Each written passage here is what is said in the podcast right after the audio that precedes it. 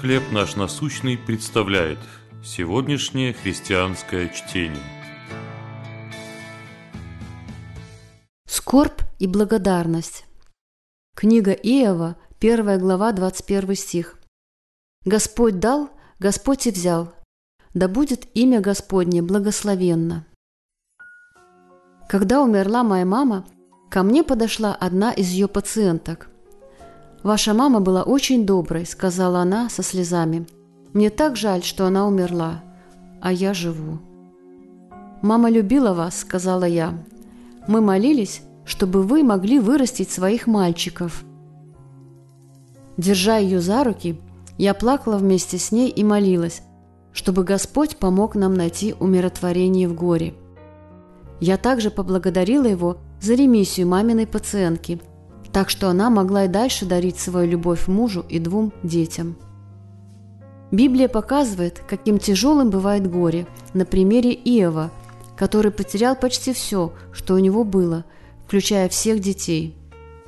Но переживая скорбь, он пал на землю и поклонился Богу.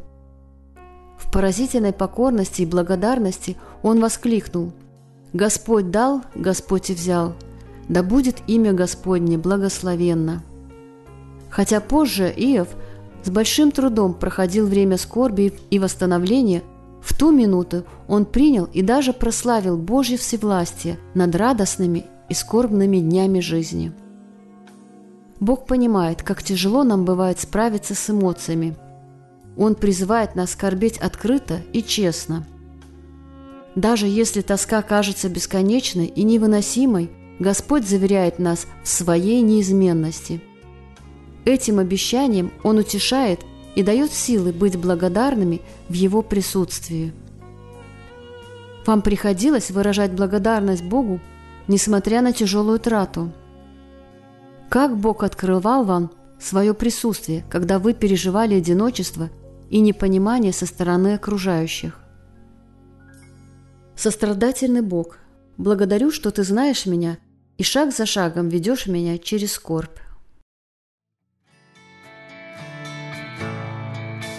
Чтение на сегодня предоставлено служением «Хлеб наш насущный».